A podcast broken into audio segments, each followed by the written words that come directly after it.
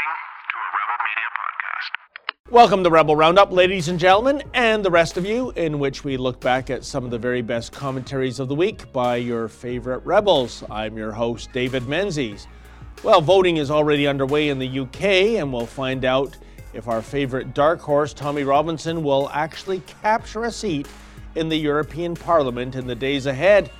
Jessica Swetniowski has been covering the Tommy campaign, and she has all the latest news. And if you're a uh, if you're of a certain age rather, you no doubt remember a day when the CBC used to produce youth-orientated programming that was clean and wholesome. Well, those days would appear to be gone. Keean Bexte will discuss how the CBC is now pursuing a youth-focused social media strategy that is vulgar, grotesque, and downright disturbing.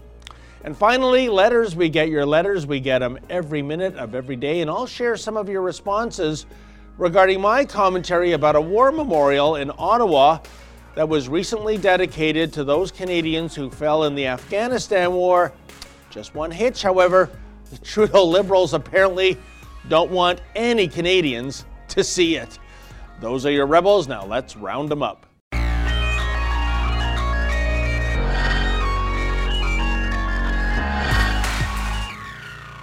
I'm Jessica Swietoniowski with The Rebel.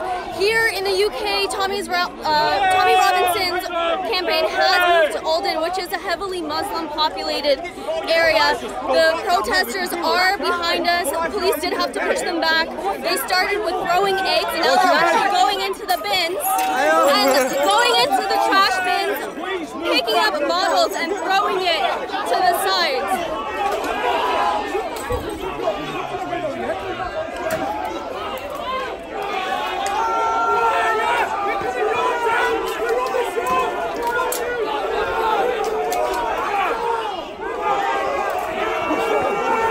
The protesters came, probably around a hundred of them. They started on one side, police did block them, and they actually came around the street to another corner, uh, all running towards the rally, throwing eggs, throwing bottles that they're finding in bins lying around in front of the houses. Uh, I even saw them throw some bricks at the at uh, Tommy Robinson's crowd. We here at The Rebel are all about freedom of speech, and what reasonable person would be against that anyway? And it's healthy for a democracy to have vigorous debates on the issues of the day, but throwing rocks, throwing bottles, all with the intent to injure those who you disagree with? Sorry, that's not crossing the line, that's obliterating the line when it comes to discourse, civility, and yes, even abiding by the law of the land. And joining me now with more on the Tommy Robinson election campaign is our very own Jessica Swetniowski. Hey, Jessica, welcome to Rebel Roundup, and I'm sorry if I massacred the pronunciation of your surname yet again. no worries. It was as good as it'll be, I think. Thank you so much for your uh, tolerance. Jessica, you've been producing absolutely superb videos as you cover the Tommy Robinson election campaign. This particular video I was speaking about alone garnered more than half a million views. But Jessica, when the camera doesn't lie, of course, and we saw a mob of thugs throwing rocks and bottles right in front of police officers, and I didn't see a single arrest, which is kind of odd given that UK police will actually arrest people these days for hurting somebody's feelings online. So please tell us what gives here. I, wish I wish I knew. I also personally nobody here understands it um, because this mob was actually led by police. The police walked them over a mile to the rally because um, I believe there was a quick uh, there may have been a location change. So I think that that is why the police actually had to lead them lead them to the correct spot. So they were actually led to the rally. Um, there was some good space in between. There's like, you know, two lines of police officers, but it was kind of strange because the police officers were pushing back Tommy's crowd and letting the big, the group of thugs actually get closer and closer over time. Um, at one point, the the group of thugs there they said they realized they didn't have enough access to the the crowd there, so they actually went around the streets they went and tried to find another entrance to get closer to the crowd as well. And um, police just stood around. There was I there was a big brick that fell that crashed on the floor just a few feet away from me, and it completely shattered. And I just when I saw that, like I just imagined if that was somebody's head, if that was my head, if that was a kid's head. There was children, there were families there, and uh, there were no arrests. I, I don't I don't understand it. Um, why there are no arrests? I really I wish I I wish I knew, but well, the you know, police really didn't do anything. Well, Jessica, thank goodness uh, that brick didn't hurt you. Um, I'm going to be a bit of a mind reader because I've run into these situations personally myself. And you say to the police officer, hey, that guy is breaking the law. You're going to arrest him. And the stand pat answer is, well, you know, tensions are very. Um, high right now. Uh, you know, the, this mob is, is, is very uh, potentially violent, and if we arrest somebody breaking the law, that might incite them to uh, actually do an all out riot. But I'm sorry. I say, look, it's, it's the criminal act that you should be cracking down on. You shouldn't be turning a blind eye to it. And I just think it, it's, it's terrible policing. And that makes me segue into another question. One of your other videos, uh, Jessica, and I thought this was egregious. You went over to interview um, a more peaceful anti Tommy protest, and a policewoman said, uh, No, no, no you got to stand something like 30 meters away and I guess yell your questions, but mm-hmm. treating you like you were um, part Uh, of an organization that, that, that was against them when indeed you're there as a member of the press trying to get both sides of the story. What was her problem in giving you access? I yeah, I really I didn't understand it. Actually, it's kind of funny because in the video you even see my face. It looks a little confused because I didn't understand what she meant. She was telling me I can talk to the protesters, but just from several like meters away, where I would have to, like you said, I would have to yell my question. So I kind of I was kind of confused. I was like, wait, are you are you joking? I was like, like, is this a joke? We're just like some banter going on. But no, she was serious. She said, yeah, you can talk to them, but you have to talk to them from that far away which of course I'm not going to because I'm not going to yell my question to a group of people and then have them yell back. Like, of course, that that's not a good idea. I think that would probably escalate the situation more if I was yelling at the crowd of people instead of just, you know, civilly just speaking one on one to them, just having a normal conversation. But um, yeah, you can even see I looked very confused in that video because I didn't understand what the issue was with me going over to talk to them. No, I, I think it's appalling overreach. I, I, mean, I know our Rebel Media logo has a, uh, a little stylized megahorn. Uh, who knew we were actually supposed to pack one of those to do interviews in the UK? Yeah. Uh, but but the other, speaking of um, press coverage, uh, Jessica. Have you noticed? Um, I mean, when the media do show up, uh, and it doesn't look like they are in, in great numbers, at least. Um, have you detected any kind of a spin? I say that because, you know, two weeks ago when Ezra was over across the pond uh, covering the latest Tommy trial, um, there was a member of the media that ratted out Ezra, so to speak, although there was nothing to rat out. He was complaining to the judge that Ezra was live tweeting, which Ezra was allowed to do. And I thought, mm-hmm. my goodness, first of all, why would you be a tattletale on a non crime? And secondly, why aren't you guys live tweeting? This is news. So, can you give us an idea of what the mainstream media um, actions have been in terms of uh, the Tommy campaign, Jessica? Well, I mean, it's um, the most uh, obvious situation was after that riot, um, and the the papers the next day, all the headlines were, you know, clashes at Ro- Tommy Robinson campaign, and it was all very um, neutral and make and obviously trying to spin it as there was both sides to blame which that wasn't the case because i didn't i didn't see any mainstream media cameras there. I didn't see people from the media. I, I was me it was there was a few other cameramen that i know are working with tommy that were there getting in right to the front of the middle of the riot there. Um, but i didn't see anybody else and all i saw was the headlines the next day making it sound like um, there was just trouble at a at a pro at a sorry at a rally, but that wasn't what it was. It was uh, it was an obvious planned attack. It was an obvious planned attack, and anyone can see that. And there was um we noticed there was um uh, Halifax Pakistanis those kind of T-shirts that said Halifax. So these are people that actually traveled. There was definitely information there. I'm sure there was um, pages online that you can find these events being planned. This was this was a planned attack. This was not um, just some clash that happened at a protest and a rally. That's not what happened at all. You know, I, I, find that incredible, that line, both sides the blame. Yeah, because, you know, that Tommy mm-hmm. supporter, uh, he was a bit of a dummy standing there that impeded the flight path of a brick that just happened to randomly be flying by. Just amazing. You know, Jessica, tell me, and speaking of the Tommy supporters, uh, you've been there for several days now. Um, I'm sure you've gotten to know uh, many of them and you've interacted with many of them, certainly. Can you give our audience an idea of who these people are and what is the primary thing that is eliciting their support for Tommy in the first place? Well, first of all, these are these are really they're good people. They're just honest, hardworking people that they it's um you know like the media portrays them as like a like a fringe racist group or something and it's not fringe. There's hundreds of people at every single rally and i know he has more supporters that just don't show up because they're they're scared to show their support publicly. But talking to people they are there's smiles everywhere. The energy in every event of his has been so positive and inspiring. It's been so inspiring and i know the number one reason that they uh, support tommy is because they legitimately fear where their country is going for the next generation they are they're hmm. worried about their children.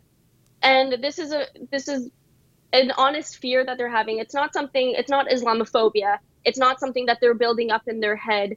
These are actual issues that are happening in small towns with the grooming gangs. And Tommy has even met parents of of uh, these ch- these child victims. And this is this is a real fear. These aren't uh, they're not crazy people that are making up a problem in their head they just aren't they're they're afraid of where it's going. And so they're actually trying to make a stand and speaking up for these uncomfortable truths that we most people don't want to talk about especially mm. in the muslim community. People it's uncomfortable. You don't want to mention that. Nobody wants to mention that. It's become so stigmatized. But they have but these are these are amazing people that actually have the courage to show up to support him to talk there I, i've talked to a lot of them and they're telling me how they're trying to encourage everybody to vote for Tommy and to listen to what he says. Don't don't Google him. Go and find a video of his and listen to what he says because when you Google him, you get the mainstream media spin. And um, but yeah, like these are these are positive people, and it's just funny the comparison, the contrast between Tommy's side, and then when I go over and just take a look at the the opposing the the uh, protesters, these protesters look just so miserable, so miserable and and angry and just sad. And I remember even one of the protesters the other day had a dog, and I was even looking at this dog, and even the dog looked sad.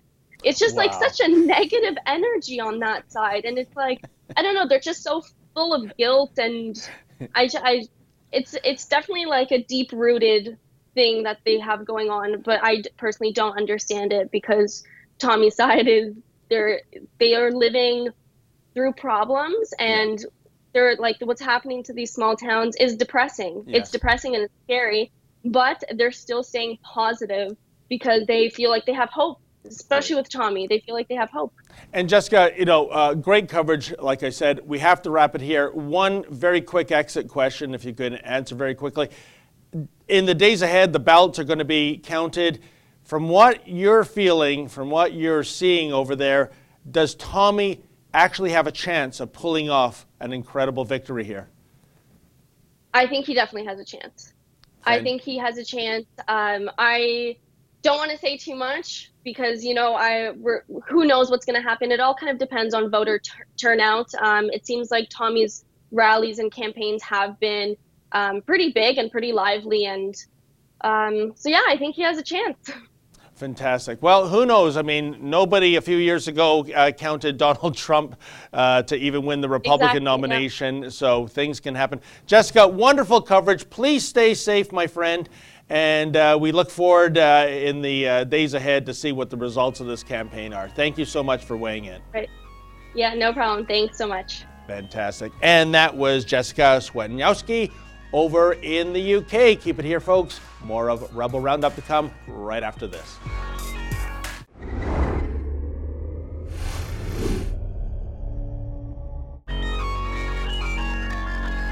you know what Snapchat is? If you're between the ages of 13 and 24, I'm sure you do. About 90% of the population uses the app about 25 times a day. The usage drops off dramatically by the age of 34. So, for those of you who don't know what it is, it's an instant photo sharing tool that has been widely popular among millennials and Generation Z. Photo sharing is just one part of the platform, though. A large component of the company's ad revenue comes from an interactive tabloid section. Can you guess which state broadcaster leapt at the opportunity to weaponize this tool against our children? You got it, it's the CBC. Now, the CBC is not using Snapchat like it uses Twitter or Facebook, where there are real, critical adults scrutinizing their state funded work. The CBC is using Snapchat to speak directly to kids like a predator would if he was in a kid's home while the parents weren't there. Uncensored, raw degeneracy. They're not taking to Snapchat to tell 13 to 18 year olds the latest news about Mark Norman or SNC Lavalin. No, they are boldly advertising the benefits of smoking narcotics before having sexual intercourse. They are fetishizing kinky disabled people. I'm not exaggerating, I mean this literally. The CBC urgently and repeatedly serves the 13 year old boys of Canada clickbait to tell them how admirable it is to watch their future girlfriend run off and have sex with other men. Feminism it'll get you every single time. Gee, when I think back to the good old days regarding the CBC and programs that were targeted at kids, I think of the Friendly Giant and the Forest Rangers and Mr. Dress Up. No, not the current Mr. Dress Up in Ottawa pretending to run the country, but rather the dearly departed Ernie Coombs. Well, if Coombs and company could only see how the CBC is interacting with kids today, they would most certainly be shocked and appalled.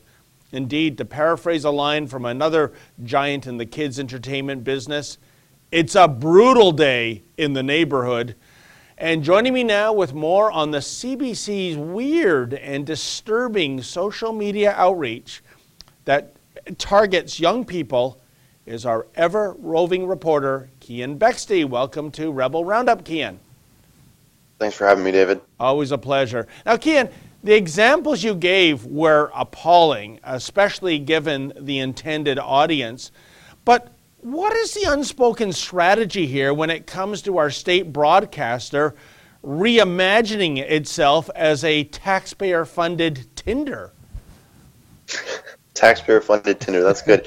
uh, they're they're uh, trying to indoctrinate kids, and, and I don't think it's a new strategy for them. Uh, the, the new part of it is the degeneracy. They always have tried to indoctrinate children. I remember watching the CBC myself uh, as a kid. They had CBC Kids, and it was you know fun, uh, lighthearted children's programming. But this is not children's programming. This is you know content about sex, drugs, and sex while on drugs, uh, pedophiles, prostitutes, and everything in between. It's disgusting. It's awful, and it's targeted at our kids. It's targeted only on a platform where uh, children are are present and watching. Uh, the, this platform, Snapchat, is between uh, 90% of the base, uh, the user base, is ages 13 to 24. Uh, and I think that skews a little bit to the middle. So most of the users, I think, are around the age of 18, 19, maybe 17. and the CBC knows this. They're not stupid. They look at the metrics. They know who they're pushing this to. They don't push this kind of content on Twitter where there's boomers watching where there's taxpayers watching, where there's critical people watching. They push it where there's kids watching, uh, where they'll get away with it like a predator in a house when the parents aren't watching. Yeah, but you know, here's the thing, uh, Keean, and I agree with what you're saying. There is indoctrination going on there, and we know the CBC has a long history of trying to indoctrinate people. But w- what I'm struggling with here is that you could i can imagine them indoctrinating kids when it comes to you know man-made climate change or the snc lavalin affair. Uh, you know things about the environment about politics about what's in the news but the examples you gave it, it was very sexual in nature. Um, it was stuff that i mean i think most canadians would feel uncomfortable in terms of discussing the topics with the audience as low as 13 years of age. I mean, you're still a minor. That's what I'm trying to get at, Keean. Like, why go off the, um, you know, political reservation and into the sexual reservation with, with all this kind of indoctrination that they're doing right now? I can't answer that, David. I, I, I just it, it boggles my mind why they think this is this is appropriate, uh, and I and I don't understand um, what the what the what the strategy is. Maybe it's more clickable to them, and that's all they care about. They, they don't care about corrupting Canadian youth. All they want is you know to share content that they'll click on, that they know that they'll be you know they'll ooh you know the CBC's talking about hot disabled people. I got to click on that, uh, and then they you know delve into the world of kinky BDSM porn with paraplegics. Like it's it's mind-boggling. I don't have the answer to why they want to do this. Uh, I'm sure our viewers have some explanation for it, um, but the CBC is not going to have one. That's for sure. One one thing I will note though is since this story came out, they have not published a single story on Snapchat. Huh, interesting. So they must be getting some blowback. But I, I don't know, Akina. I, I, doubt there's anything in the CBC mandate or mission statement, what, whatever their proviso is for their uh, reason for existing in the first place, that gives them the green light to do this sort of thing. And certainly those examples you just gave, we ran in the clip. What we didn't run in the clip, and I urge our viewers to go and uh, watch your uh, commentary in full, um, you mentioned there was like weird nature porn and bald eagles embracing third wave feminism. Keean, please tell us you're exaggerating here. No, I'm. I'm oh God, I'm not. So the story was that there was a bald eagle, a, a female and a male, uh, and they had a, a offspring, as animals typically do in the wild. Everything was fine uh, but then the CBC noted that uh, another male came along, uh, and the mother started, you know, engaging with the other male as well. And the other male came in and started dealing with uh, and raising the, ch- the the offspring of the other father, um, while the father looked on. He was basically being cucked, and the CBC used this as an example of, you know, it's in nature, so it's you know it's great thumbs up, right? Well, I think the CBC would be a little bit uh, disturbed if I told them other things that are happening in nature. Um, they, it, it's not a very good example to lead into, but um, they, they took that example and then started talking about, you know, well, if, if they do it, why can't why can't humans do it? And, and then it moves into living with your partner's lover and you know letting your partner partner you know screw around with other people and how healthy it is and how moral it is. They actually called it moral. They said this is totally moral. There's nothing wrong with this at all. How could anything be wrong with this? It's uh. moral, and and that's the line I think when they when they when they're blatantly lying, or or their morals are just so backwards that they they really are not. They, they, they, they don't qualify as being competent enough to be our state broadcaster at this point anymore because if that's their moral compass you know how can we trust them on anything yeah, it's amazing. I mean, uh, and they jump to conclusions. Obviously, I mean, you know, three eagles, um, you know, nesting together. Obviously, it's driven by some desire for an orgy. I mean, hey, Keean, I know the old adage goes, "Birds of a feather flock together." I think the CBC is using another F word here, uh, and I dare not say that on the air. But you know at the end of the day, Keean, what is egregious is that, listen, if you're a private company, assuming that you're operating within the proviso of um, pornography laws as it pertains to minors, which nobody supports except pedophiles, and we like to have those guys put away. Why? The, the idea of this being a state broadcaster being funded by our money doing this, I, like I said, I just find that even more egregious than the usual things they get upset about when it comes to the CBC. Yeah, I'm. I mean, they they could be sharing with Canadian youth the stories that are important uh, in the day. They could be talking about SNC Lavalin from whatever their corrupted uh, angle is. They could be talking about Mark Norman. They're not doing that. They're choosing to uh, bring kids into the news world with clickbaity porn. Hmm. That's what they. That's what they've decided is fit for Canada in the future. Uh, and I'm disappointed. I've always been disappointed in the CBC, so I don't know what's new though. Yeah, no, indeed. If I was the father of a 13 year old girl and I look at the content here, which, as you said, uh, sex, drugs, and polygamy, I would be absolutely out of my mind uh, that A, I'm funding it, and B, you know, my daughter would be exposed to this. But Ken, I want to tell you, uh, I want to ask you about something. Last week, a poll came out, and uh, from Nanos Research, it said that 33% of respondents want CBC funding maintained. 46% want funding increased, and only 17% want to see funding cuts at the CBC. Do you buy those numbers, Keean? That doesn't reflect what I've seen, what I've uh, the people that I've talked to.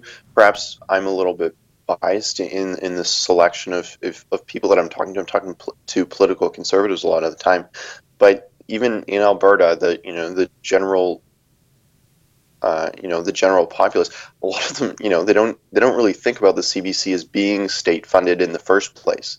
Uh, if you said, "Do you know how much government money goes to the CBC?" They might think for the first time in maybe since elementary school, "Oh yeah, the CBC it is funded by taxpayers' dollars, is it? Isn't it? Yeah. It, it's not something that they think about because the CBC, you know, they don't they don't lead into everything saying, you know, we're obviously biased because our paychecks come from Justin Trudeau. Uh, they don't tell anyone that. They don't advertise that fact. So a lot of Canadians, I don't think, really know how the CBC exists, why it existed 60 years ago, uh, and how that has changed up until today to you know to make them not really relevant anymore. But if they, if every Canadian knew how, how the CBC is, fu- CBC is funded, how much they are funded, uh, maybe that maybe they'll start to question it. Um, but I, I have doubts that that poll really um, spoke to a bunch of informed people. You know. Oh, indeed, Ken, and, and it should be noted that the the group that funded that Nanos research was Friends of Canadian Broadcasting, which of course is a partisan mm-hmm. group that supports uh, the CBC. Um, so I'd really love to see the methodology they used to get those kind of numbers, because you know we recently went out to do streeters at Yonge and Dundas, and out of over 30 people we spoke to, only one uh, said, yeah, maintaining or increasing funding was a good thing. So, certainly from our men on the street uh, survey, these numbers don't jive. But uh, I guess to wrap it up, Keean, given that you've exposed this, um, do you, and, and, and you alluded to some uh, blowback they are getting, do you see them changing this or, uh, you know, this mandate, this philosophy, or are parents going to have to follow your instructions? Of how to uh, delete Snapchat, which seems to be quite an arduous process, let me tell you. They don't want you to go once you're in there. So, what are your thoughts on that, my friend? Well, first off, I, I'm indifferent to whether or not they change their tune. I think that everyone should make their household a CBC free household. Um, Snapchat, Twitter, Facebook, television, uh, call your service provider and have them black out channel four or whatever it is. Um, but like I said, they haven't published these stories anymore mm-hmm. since I published this. Uh, my my story on Wednesday, I think it was Wednesday.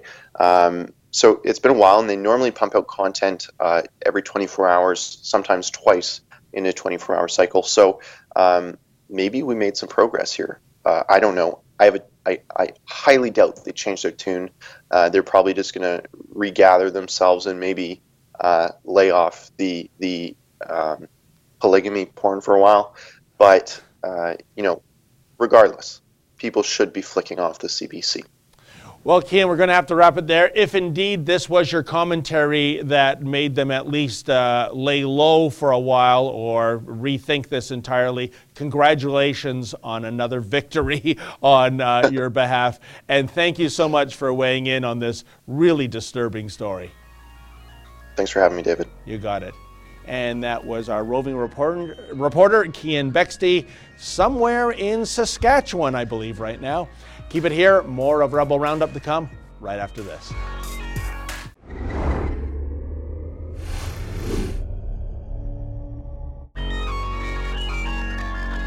Hey, folks, did you hear the news? A brand new war memorial was unveiled in Ottawa last week. Oh, you didn't know? Hey, don't feel bad. I didn't hear about this thing either, and I'm a bit of a news junkie. In fact, almost nobody heard about this new war memorial because, incredibly, there wasn't even a press release issued by Justin Trudeau's Liberals. That's weird. Luckily, David Pugliese of Post Media was tipped off about the almost secret unveiling and was able to pen a story in the National Post. Otherwise, the Afghanistan War Memorial might merely exist as some sort of Canadian urban legend. Still, this story remains wrapped in mystery nevertheless. As the Post notes, the Canadian Forces confirmed last Thursday evening on Facebook that it had held a dedication service at the new Afghanistan Memorial Hall at the National Defence Headquarters in Ottawa. Yet the event had actually occurred three days earlier on May the 13th. The Facebook posting notes that it had been attended by senior Canadian military leadership and DND management, but why no formal announcement? And why was there a 72 hour delay in making this announcement? Those questions remain unanswered as there still has been no official government explanation to date. Again, how weird is that? Wow, that's one hell of a war memorial, eh? Unveiled in near secrecy, hardly publicized, closed to the public. Oh, and if you are a family member of one of the fallen, well, you will be accommodated, which is to say, as long as you put your request in writing in advance of your visit, they'll let you in to see it for a few minutes. Don't overstay your welcome, though, right? What a disgrace yet again when it comes to how the Trudeau Liberals deal with the Veterans Affairs file. In any event, here's what some of you had to say about the latest military PR debacle courtesy of the Justin Trudeau Liberals. BC writes PM didn't want a memorial for those who killed his friends. Well, you know, there is indeed some truth to that statement because I think the unspoken strategy at play here is this. The war in Afghanistan was a war by Western nations against a Muslim majority country, even though Muslims in Afghanistan were the ones being brutalized by the likes of Al Qaeda and the Taliban. But Justin Trudeau just can't be seen as, oh, I don't know, glorifying such a war to his rapidly growing contingency of Islamists. Too bad we don't have someone in Ottawa that would embrace the Arnold Schwarzenegger method of dealing with terrorists, true lies style. You're fired.